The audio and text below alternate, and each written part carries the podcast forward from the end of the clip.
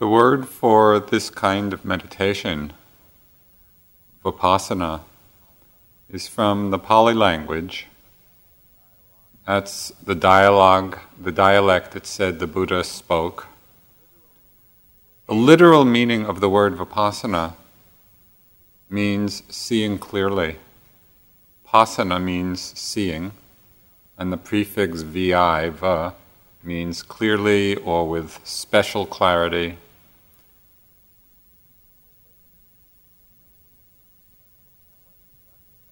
I like the fact that that's what that word means because we're not practicing a meditation about some doctrine or dogma or belief. what we're practicing is seeing clearly, or seeing how things are, the nature of things. So we can understand meditation as being this process of investigation. And it's an investigation of our bodies. We do that through awareness of the breath, through awareness of movement, through awareness of the different physical sensations that we feel. And with increasing concentration, we do it through an investigation of the more and more subtle kinds of energies which comprise the body. Begin to experience the body as a energy flow. It's an investigation of the mind. And we do that through awareness of thoughts, through awareness of emotions, through awareness of awareness, exploring the nature of consciousness itself. We investigate the nature of silence my first teacher, Munindraji, once gave a three hour talk on 21 kinds of silence. Just levels and levels and levels and levels of silence. As we embark on this investigation and the various talks and discussions we have about it, it's important to have an understanding of what we mean by the word mind. Because in English, the connotation we have for mind often has to do with intellect and thought and our heads in some way. But in Buddhist terminology, mind has a much broader meaning. And in many Asian languages, in fact, the word for heart and mind is the same. Somehow in English, we've created a duality of heart and mind. So it's important in hearing this word, that you think of it not as being limited to head functions, you know, to intellect or thinking, but it really means heart mind. It includes all of these things of thoughts and emotions and mind states and moods and consciousness itself.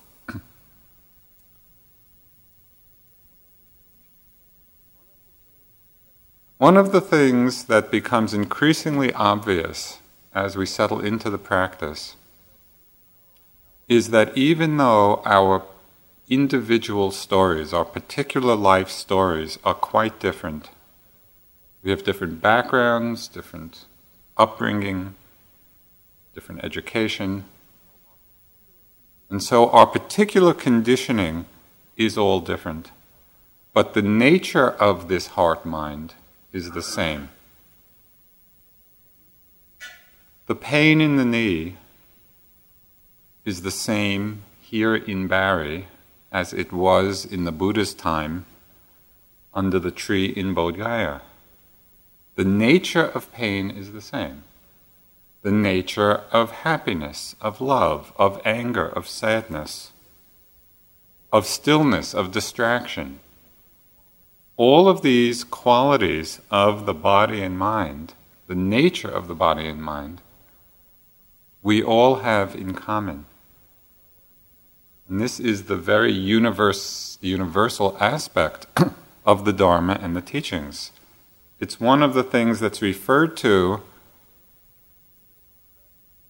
in the expression, the expression of the Dharma being timeless. That the nature of the mind and body does not change, even though our particular conditioning may be different. So there's a very interesting consequence of this. And that is the more we understand ourselves, the more we understand one another. The more we understand the nature of our own mind and our own body and how it's all working, the more we understand this in everyone else. So there are two perspectives in practice, two vantage points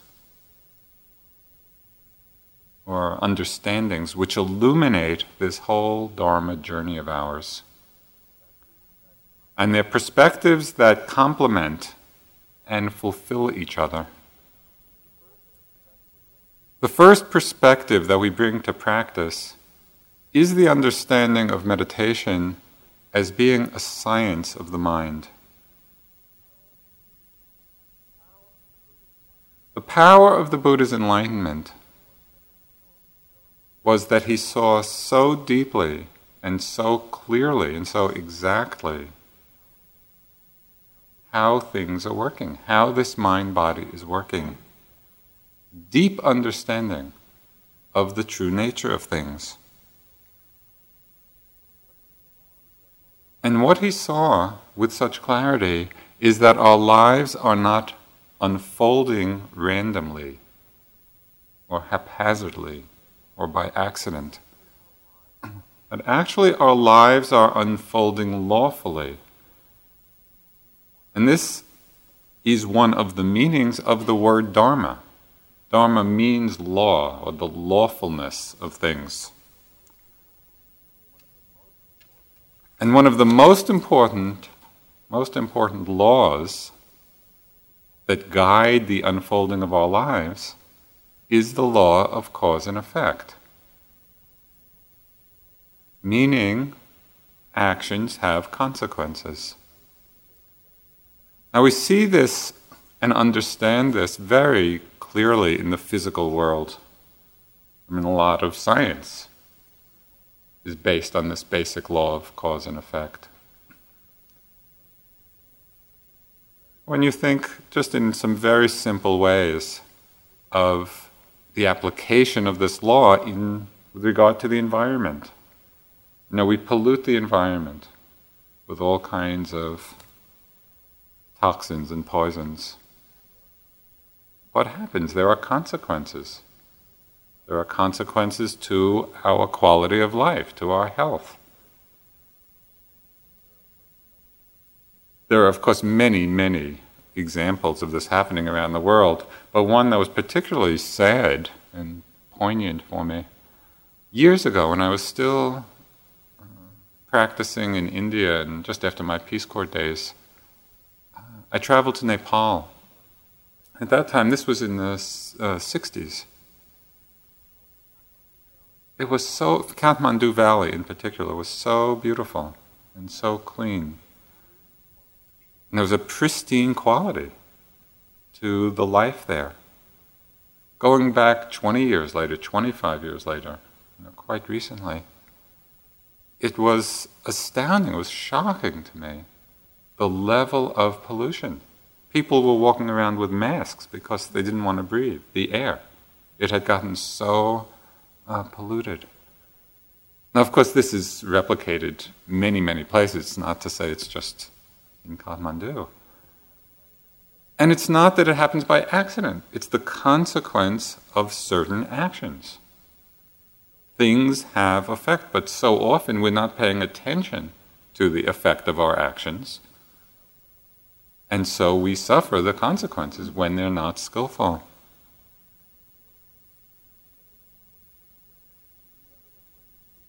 And in the other way, when we take care of the environment, and we clean up the air and clean up the water, and the quality of our lives improves. It seems so simple. You know, it seems like such an obvious truth, and it's so amazing that somehow, as a world culture, we're not paying attention to this. And this is just one small arena of activity. Just like these physical laws in nature, of which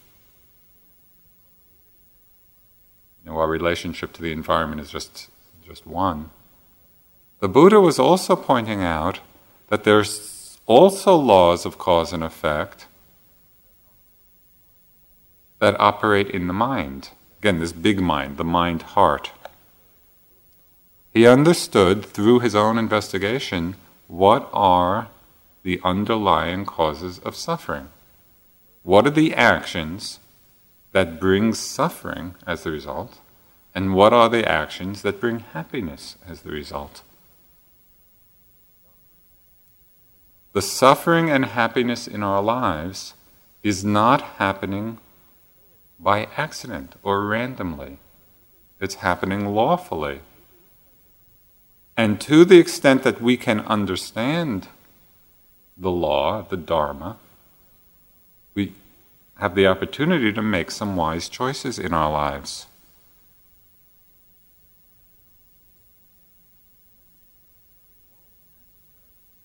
One aspect of deep and genuine wisdom, and it's both meditative wisdom but also very practical daily life wisdom, is when we understand the relationship of our actions and the results that they bring. When we're living in delusion about this or ignoring it, or thinking that actions don't have consequences, then we're living blindly.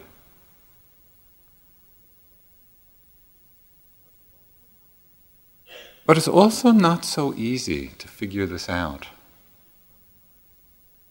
Because sometimes the consequences of actions are not so obvious.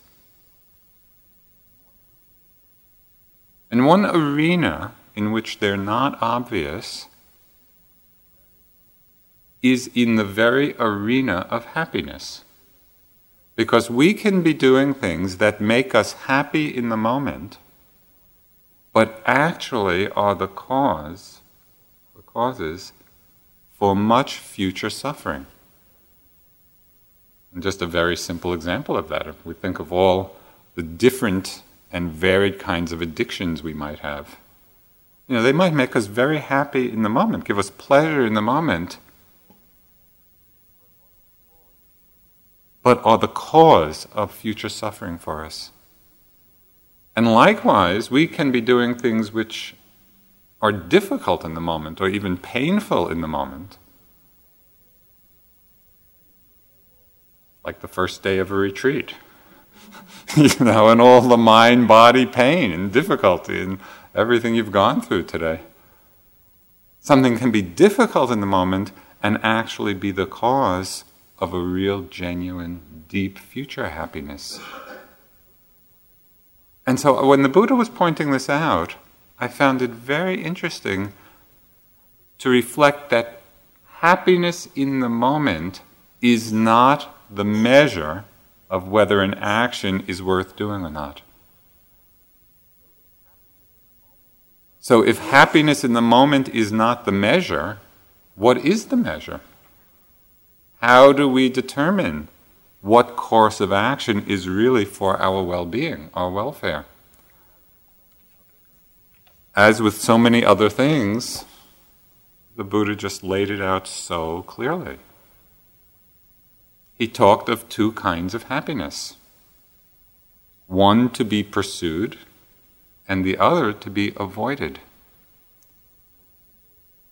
And I'll, I'll just quote from his teaching. He said, When I observed that in pursuit of such happiness, unwholesome states of mind increased, and wholesome states of mind decreased, that kind of happiness I avoided. In words, he was paying attention to the quality of his mind. If in the pursuit of some kind of happiness we're simply cultivating more greed, more hatred, more fear, more anxiety, that kind of happiness is to be avoided because we're cultivating unwholesome states leading to suffering. He said, When I observed that unwholesome mind states decreased and wholesome ones increased, that kind of happiness is to be cultivated. So it's so simple when we see it that the measure for our actions, for bringing wisdom to our choices, is an observation of our own minds. Again, this big heart mind. What is being cultivated? Are they skillful states or unskillful states? And the Buddha clarified this even further for us, if we still are not quite clear. He said, What most determines the skill or unskill of an action is the motivation behind it. What is the motivation behind our actions? The Buddhist saying that I find sums up a tremendously important aspect of our journey, of our spiritual journey. And the saying is everything rests on the tip of motivation. Motivation is so important because that's what determines whether an action brings suffering back to us or happiness back to us. It takes a lot of courage and a lot of willingness and a lot of openness to look at our own motivations. We all like to think we're motivated purely and nobly and generously and altruistically, and, but the truth of the matter is that often we're not. You know, often our motives are selfish and greedy and fearful and lots of other things as well. And our task is simply to be honest enough and courageous enough to take a look, to be really open what is going on in any moment. What is the motive?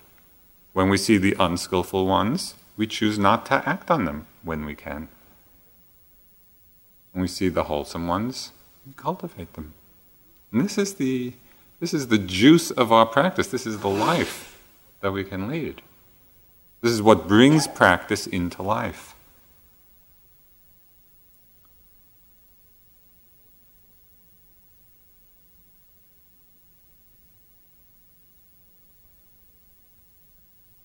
There's a biologist, kind of a leading edge biologist, at least in certain arenas. Uh, his name is Rupert Sheldrake. And I was just reading one little piece that he wrote, and he has a theory called morphic resonance, which is a great sounding phrase. what it means, as I understood it, and what he observed in the worlds of biology, what he observed was that once an event happens in the development of life forms, but once something happens, it becomes much easier and more likely for that very same thing to be replicated and happen again. So something could not have happened for millions of years, and then there's an emergence of one kind or another. And once that happens, it happens much more frequently. And when I read about that, I thought, boy, that's just like the law of karma in some, in some way. You know, that every action we do makes it that much easier for that very same action to happen again. Which is, of course, what we know as the tremendously powerful power of habit. We get into habit patterns, which then run our lives.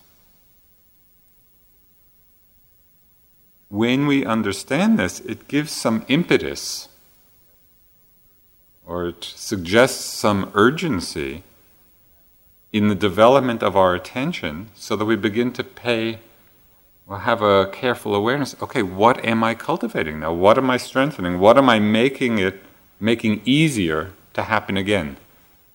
Is it anger? Every time I get lost in anger, I'm just strengthening that. Is it ill will? Is it generosity? Is it kindness? Can we pay attention to what we're doing? To our heart mind, to our motives? Because this is and becomes the process of transformation for us.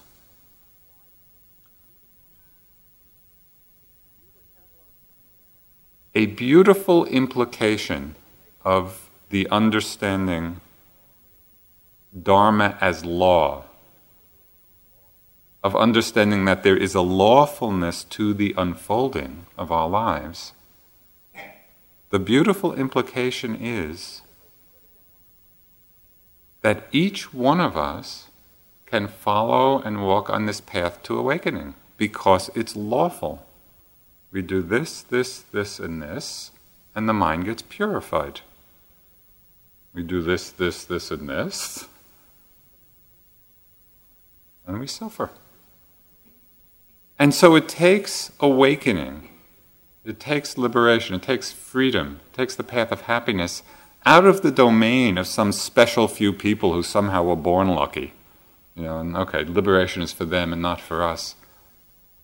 Understanding the lawfulness of the Dharma to the extent that we see it and understand it and live in accordance with that law, the whole path of awakening opens for us.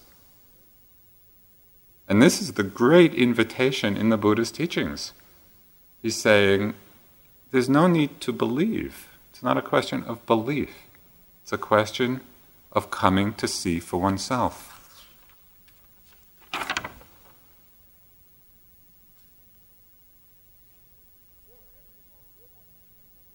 one of the most enticing remarks that my first teacher made. For I was going to India, I was looking for a teacher, I wanted to get into practice more.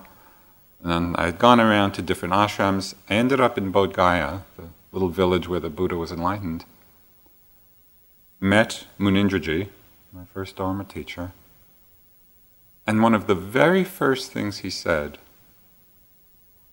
was if you want to understand your mind, sit down and observe it. That was all. And it was so simple and it made so much sense to me. There was no big rigmarole. There was no big cultural form that I had to drop into. If we want to understand our minds, big mind, heart mind, what do we need to do? We need to sit down and observe, become aware. It's that simple.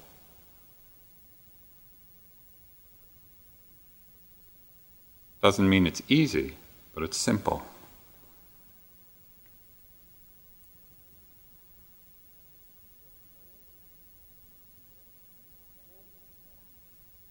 So, all the forms, all the techniques, all the methods that we'll use and talk about during this retreat, all are in the service of this investigation. This is the aspect of the science of the mind. It's very exact, it's very precise, it's very lawful, it can be replicated by each one of us. And so there are certain tools which we can develop and master in this process of learning to observe more deeply and clearly and profoundly. The first of them, the first of these tools or methods, is the simplicity of this form of sitting and walking. You know, we come together here. What do you do all day? Sit, walk, sit, walk, sit, walk. There's not much else happening here. And the very simplicity of it not being engaged in a lot of our other usual activities, the very simplicity of the form actually begins to reveal how much is going on inside of us. Because usually in the busyness of our lives, we're so completely distracted from what's going on inside.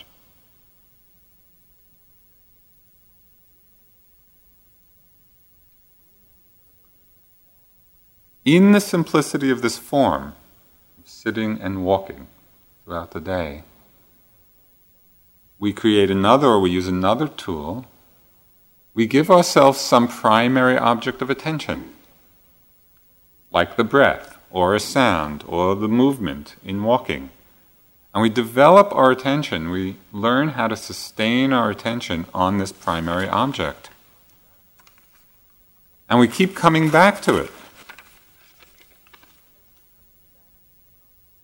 And this coming back to an object of attention is a very universal method of spiritual development. I'd like to read you something from uh, one of the Catholic saints. I'm not too knowledgeable about Catholic saints, but I, I think he wasn't a too distant one. Uh, maybe some of you probably know St. Francis de Sales. I'm not even sure I'm saying it correctly. But anyway, this is what he wrote. If the heart wanders or is distracted, bring it back to the point quite gently. And even if you did nothing in the whole of your hour, but bring your heart back, though it went away every time you brought it back, your hour would be very well employed. It's the same workings of the mind in all of us, and the training is the same. We create a simplicity of form of sitting and walking and sitting and walking so we are not distracting ourselves with a lot of other activity. We give ourselves a basic primary object of attention the breath, the movement, the sound. And every time the mind wanders, gently bring it back. And even if it wanders every time we bring it back, if we give energy to our intention to come back to the point the hour is very well employed.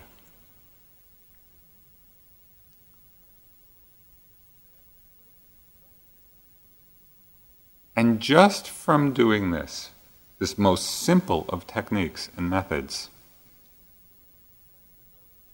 and even doing it, especially those of you who just came last night, and certainly those of you who have been here,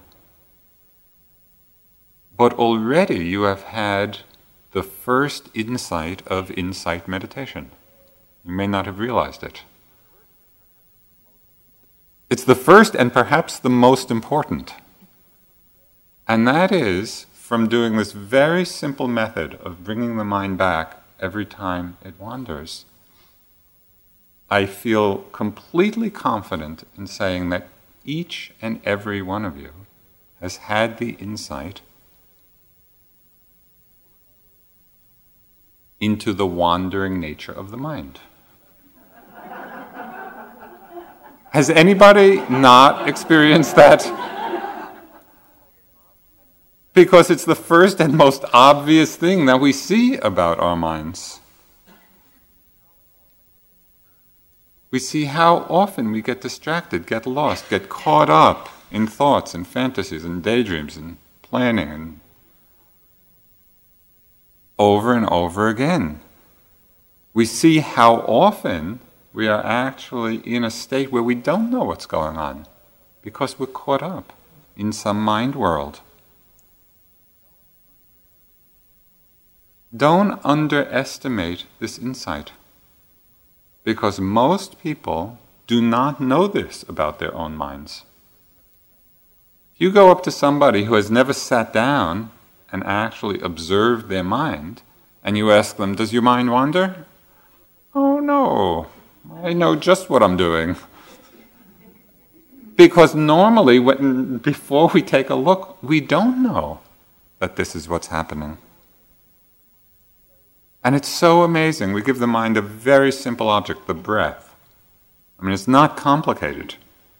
In, out, or rising, falling. And we take one breath, two breaths, three breaths, we're off and running. We, it's like we hop on this train of association. We don't know that we've hopped on the train. We have no idea where the train is going. And then five minutes, ten minutes, half an hour later, we find ourselves at some other station, in some other inner world, inner environment, It might be pleasant, it might be unpleasant. You know, we might have been caught up in some internal drama. And it's all because we were not attentive to the arising of that thought.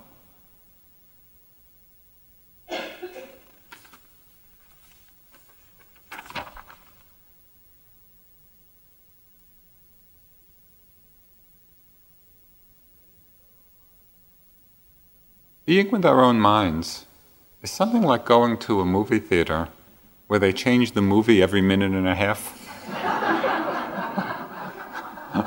I mean, would you pay seven bucks to go to that movie? Probably not. And yet here we are. I mean, this is what our mind is doing. We're just getting lost over and over again in these movies of the mind. And you know that moment when we actually do go to the movies and are totally immersed in the story, which is the whole point of going. That's why we go. But then that moment when you come out of the theater, you know, and it's like, it's almost like this little reality shift, and you realize, oh yeah, that was just a movie, you know. And there is a kind of broadening, or awakening, or brightening of the mind from having been totally absorbed in the story to a broader, more open sense of reality. Well, every time we wake up from being lost, wake up from being carried away, when we hop off the train of association, it's like that. It's a, it's a mini moment of awakening. You know, we're waking up from being asleep. So, this first insight into the nature of our minds, that our minds wander a lot, that we're very distracted, much more distracted than we even had realized, it leads us to understand the importance of stabilizing our attention somewhat, of stabilizing our awareness. Why is it so important? Because often we're not simply lost or daydreaming or wandering but in our lives, very often, we're acting out all these habit patterns. These thoughts and feelings and emotions become the motives for our actions, and it's all happening unconsciously. Now, when we look around in the world and we see so many places of suffering, of so many different kinds, when we look to understand, well, what is going on here? Why is there so much suffering? A good part of that suffering comes from people acting out the habit patterns of fear, of greed, of hatred. When these forces, when these habit patterns are operating in the mind and there is no awareness, then there's no choice and there's the simple acting out of these states which cause suffering to oneself and to lots of other people. I mean, just think how different the world would be if people were not motivated by greed. It would be a very different world we lived in.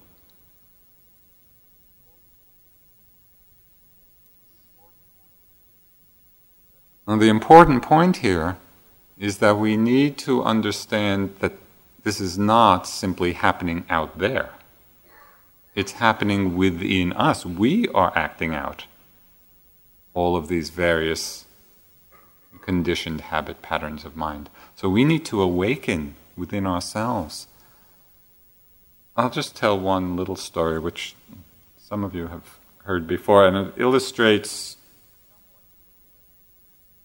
in a somewhat trivial way,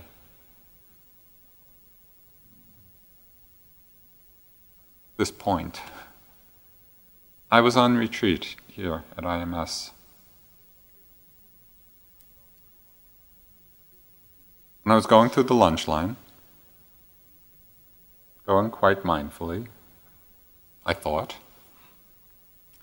And you know, I, those of you who've been here a lot know that sometimes before certain dishes, uh, there's a little sign, moderation, please.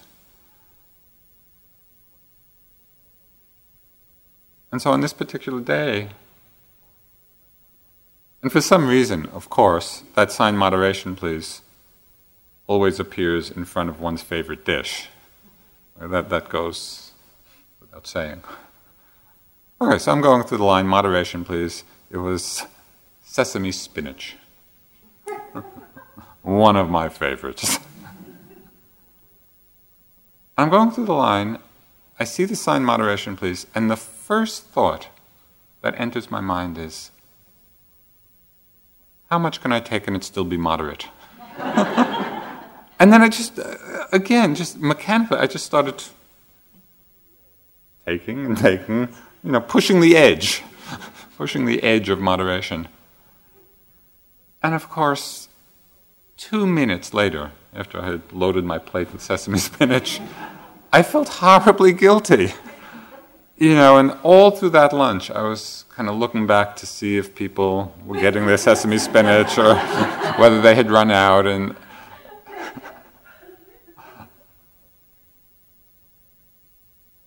it's just a simple little thing, but it's indicative of how, when we're not paying attention, when we're not really being mindful, we just do all of these actions which can have unskillful or harmful consequences. Fortunately, that time there was enough. Uh, but it's worth learning to pay attention even on these little things, and certainly on the actions which are even more consequential. So we practice. We practice with the sitting and walking. We practice with the primary object coming back again and again. Every time the mind goes off, very gently coming back. And there's a certain intentionality there. So that we're not sitting with a kind of lazy mind that is simply indulging in the wandering mind. It's not that the mind is going to stop wandering very much, but it's really a question of our attitude. Are we engaged in the training of bringing it back, or are we just sitting kind of indulging the daydreaming. To activate the practice, to make it alive, to make it a training, we really have to have a strong sense of purpose. It's the reason I'm here, what I'm doing, is to keep coming back. And by doing this, slowly the mind does get trained. The mind does start to wander a little less. Things get a little more quiet inside. There's a little more ease. it is possible to develop some concentration. And I can say this with great authority because when I started my practice, I had no concentration. I would just sit and think all the time. I would just sit down, have a nice hour's thought, get up, and it went quite quickly, and it was enjoyable, and I had a good time.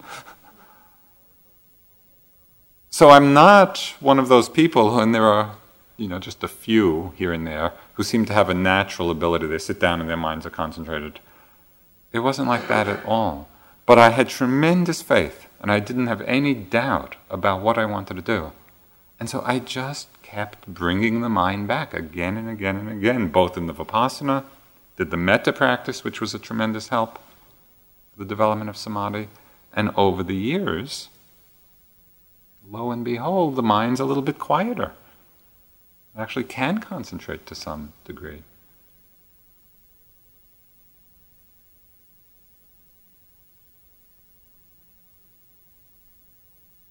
Okay, the first tool of practice simplicity of form, sitting and walking, primary object. The second tool of practice is slowing down and working with the continuity of awareness. You know, mostly in our lives, we're just rushing through our day. The beauty of the retreat is that there's nothing you need to do except be mindful. That's your job for nine days.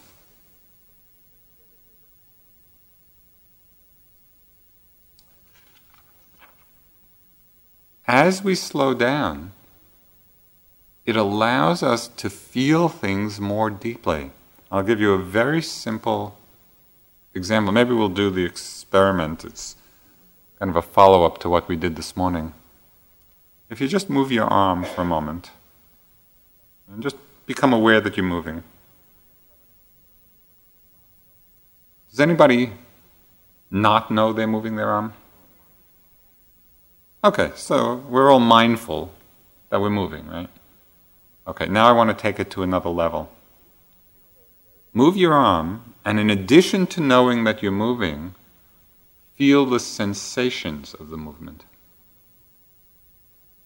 You might have to move more slowly to really open to that. Do you see the difference? We can be mindful and know we're moving, and that's pretty good because we're present. But another level is to slow down so that we are actually opening and feeling the subtle sensations of the movement. And as we do that, a whole other world begins to open up for us.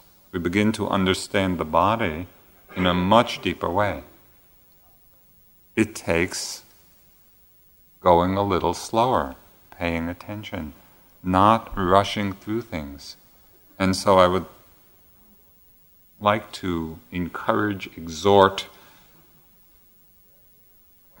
whatever, suggest, request that you really take your time while you're here. Each step should be taken mindfully. Everything you do should be done with attention. It's not a question of just the sitting practice and the walking practice. It's everything as you get up from your sitting posture and you walk out. As you're doing yogi job, taking a shower, whatever, putting your shoes on. When U Pandita first came here, this was our Burmese teacher, very fierce, strict, demanding teacher. He had zero interest in making us feel good. I mean, he didn't. And he certainly didn't care what we thought of him. And his only interest was in keeping us very, very mindful. And Sharon tells the story of going in for interviews. And she'd go in, and we would have, you know, kind of notes on our deepest experiences. And so she went in and had her notes prepared, and she bowed, got ready to give her report. And old U Pandita said, What did you experience when you brushed your teeth? No, I don't know. she left. That was the end of the interview. Uh, the next day, go in and she really paid attention to brushing her teeth, all ready to report on that.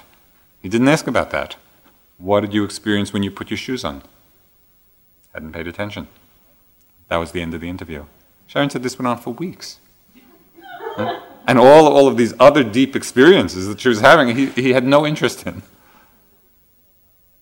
But it was a fantastic training, and by the end of that time, Sharon was the queen of slowness. I mean, she was moving, it like took her an hour to get from here to the dining room.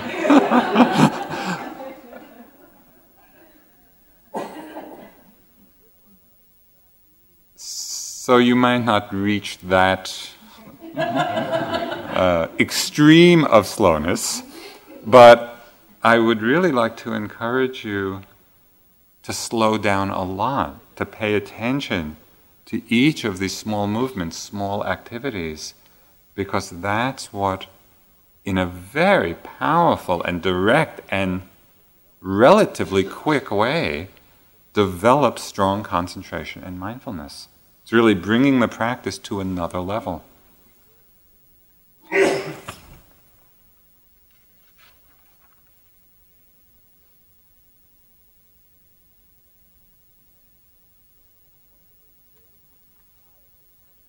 want to read you something about the power of observation. And this was a story told about the Swiss naturalist Louis Agassiz, was a great natural scientist, and his training of his students. So, this is his student, his name was Samuel Scudder, writing about meeting Agassiz and training with him. Agassiz intended, Scudder said, to teach the student to see, to observe. And he intended to put the burden of the study on them. Study nature, he said, not books. So, the initial interview at an end, Agassiz would ask the student when they would like to begin. If the answer was now, the student was immediately presented with a dead fish. Usually, a very long dead, pickled, evil smelling specimen, personally selected by the master from one of the wide mouthed jars that lined the shelves. The, fli- the fish was placed before the student in a tin pan. He was to look at the fish, the student was told, whereupon Agassiz would leave not to return until later in the day, if at all. Samuel Scudder, one of the students, described the experience as one of the most memorable turning points of his life. In ten minutes, I had seen all that could be seen in that fish. Half an hour passed, an hour, another hour. The fish began to look loathsome. I turned it over and around, looked it in the face, ghastly. From behind, beneath, above, sideways, at three quarters view, just as ghastly. I was in despair. I might not use a magnifying glass. Instruments of all kinds were prohibited. My two hands, my two eyes, and the fish. It seemed a most limited field. I pushed my finger down its throat to feel how sharp the te- teeth were. I began to count the scales in different rows until I was convinced that that was nonsense. At last, a happy thought occurred to me. I would draw the fish. And now, with surprise, I began to discover new features in the creature. When Agassiz returned and listened to Scudder recount what he had observed, his only comment was that the young man must look again. I was piqued, I was mortified, still more of that wretched fish. But now I set myself to the task with a will and discovered one thing after another. The afternoon passed quickly, and toward its close the professor inquired, Do you see it yet? No, I replied. I am certain I do not, but I see how little I saw before. The day following, having thought of the fish most of the night, Scudder had a brainstorm. The fish, he announced to Agassiz, had symmetrical sides with paired organs. Of course, of course, Agassiz said, obviously pleased. Scudder asked what he might do next, and Agassiz replied, Look at your fish. In Scudder's case, the le- lesson lasted a full three days. Look, look, look was the repeated injunction and the best lesson he ever had. A legacy of inestimable value, which he could not buy and with which he could not be parted. So we're fortunate. We don't have to look at a dead fish. Just our breath and bodies and our own minds. But can we look with that kind of intentness, that kind of interest, that kind of willingness again and again and again? Because as we do, more and more is revealed to us.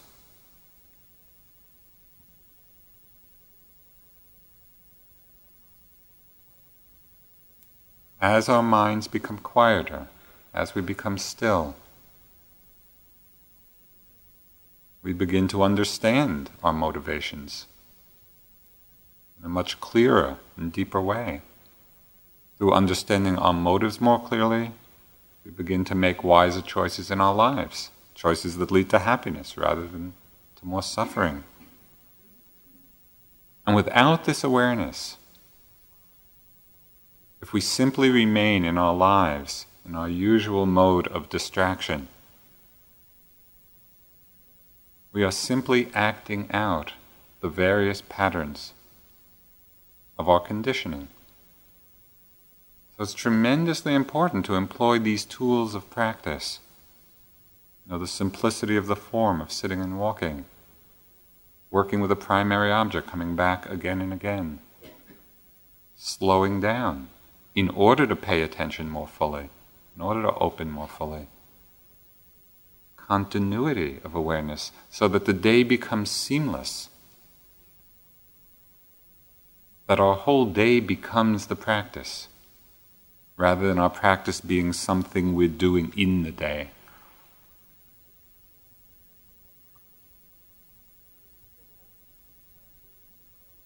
So, this is all from the perspective of meditation as a science of the mind. It's exact, it's precise, we're observing, we're learning how to observe and to feel things carefully and deeply. There's another perspective which is equally important, and that is the understanding that meditation is also an art. There's an art to the practice. And what this means is that we not only see what it is that's arising, we're not only cultivating this exactness and precision of observation, but we are also learning about how we're relating to what's arising. And so, in this sense, we could think of meditation as being the art of true relationship.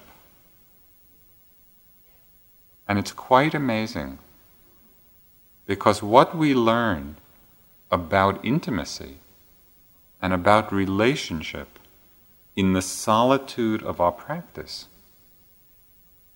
to that extent we bring those same understandings to our life of relationship in the world. It's all to be discovered right here.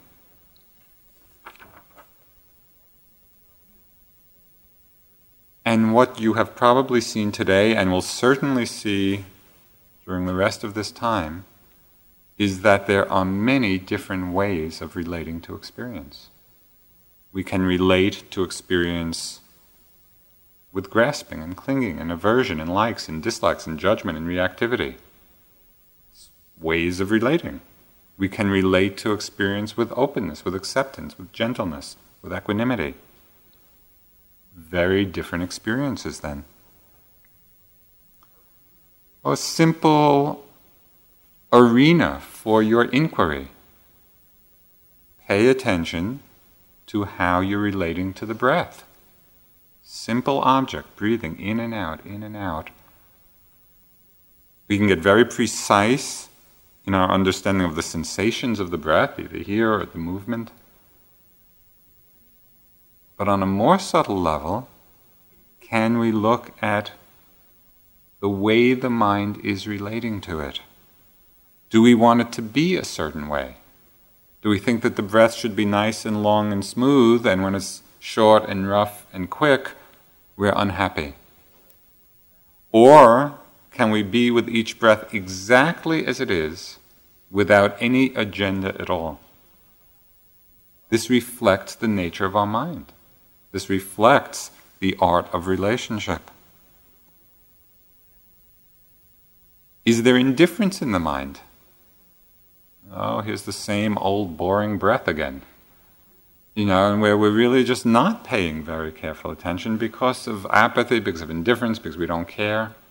That's another kind of relationship. We have it with the breath, we have it with people. It's to be learned right here. How are we paying attention? What's the quality of it? There's a particular meditator's disease, which I discovered and named. the prerogative of discovery. The name of the disease is more or less mindfulness. Now, are you mindful? More or less. And the nature of this disease is that we're kind of present. You know, we're there, we're not totally gone, but we're not really there. We're not fully there, we're not fully engaged. And one sign of this particular disease is if, as you're breathing, you're noting out when the breath comes in and in when the breath goes out, that's a good signal. You know, you're kind of there with the breath, but so pay attention to that. You know, and that becomes a wake up call. Okay, get reconnected again, come back again. Is there too much effort? Just as there can be too much indifference, we can be striving too hard, we can be holding on too hard. And all this does is make us more tense and more uptight. So we need to pay attention to this art of the practice, not only what's happening, the breath, but how are we relating to it? Are we relating with connection, with a full connection, but without grasping or holding or expectation? Are we impatient? Are we waiting for something to happen? Are we waiting for the next breath to happen?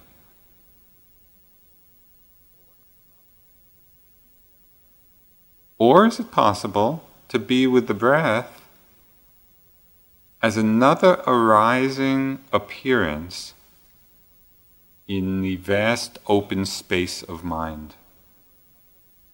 Sounds good, doesn't it? well, one of the reasons that we start the practice with sound is because very often sound is an entree to that experience of the mind that's open, empty, relaxed, attentive without efforting. Because when you're sitting, right now, just sit back, sounds are appearing. Subtle sounds. Do you need to do anything in order to hear? When we're undistracted, it's amazing, it's a miracle. When we're undistracted, the hearing happens completely spontaneously and effortlessly. We're not doing anything to create the hearing because the nature of the mind is awareness. So when we're present, when we're not lost, sounds arise and they're known. Okay, having that experience with sound, can you allow each breath to arise in just that same way? Let the sensation of each breath appear. There's nothing that we need to do except remain undistracted. And then you begin to get a sense of the easy flow, the easy rhythm of each breath, whether it's the in out or the rising and falling, appearing in the same effortless way that sounds appear. This is learning about the art of relationship, the art of the practice.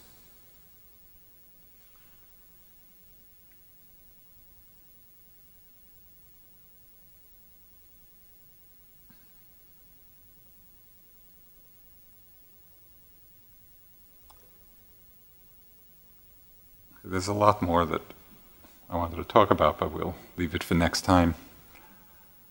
I'll end by um, mentioning something that has been incredibly rich and transforming for my practice.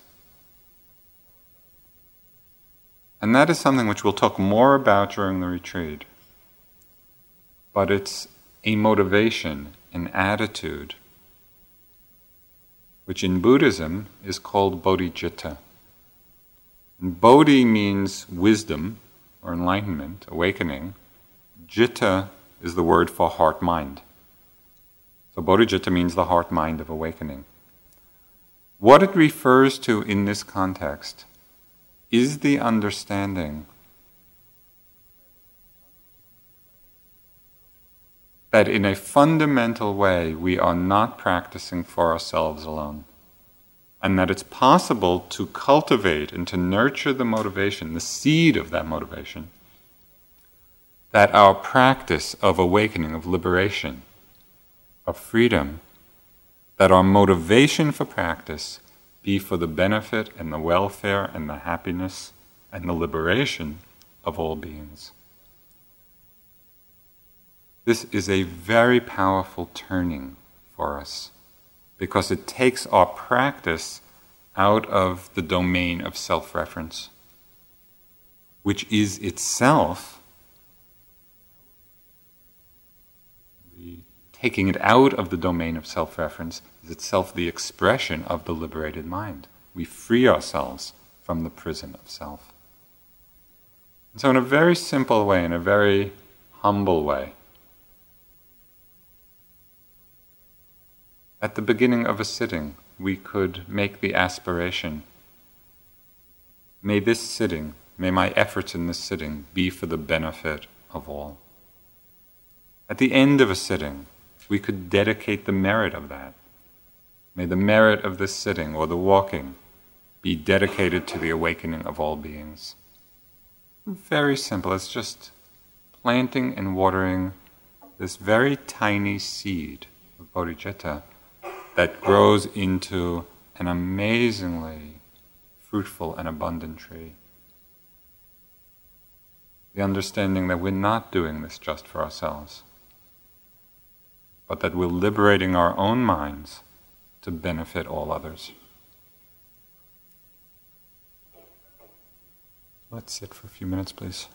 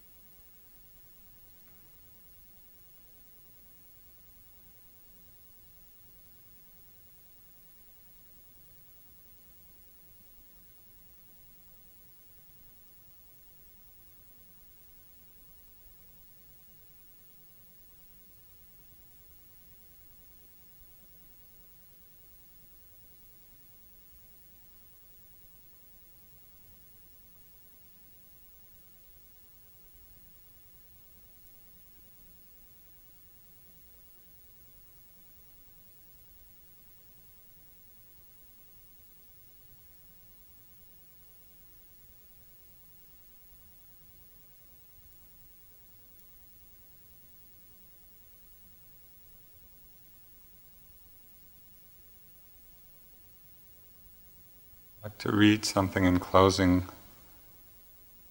by a Scottish explorer of the Himalayas. His name was W. H. Murray. he wrote, Until one is committed, there is hesitancy, the chance to draw back, always ineffectiveness.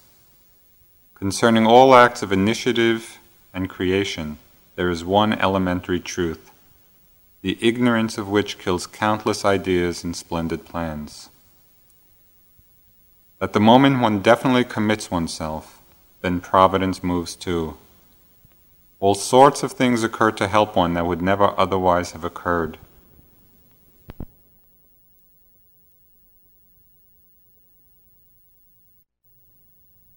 of events issues from the decision raising in one's favor all manner of unforeseen incidents and meetings and material assistance which no one could have dreamed would have come their way. I've learned a deep respect for one of Goethe's couplets. Whatever you can do or dream you can, begin it. Boldness has genius, power, and magic in it. This is the spirit of our practice.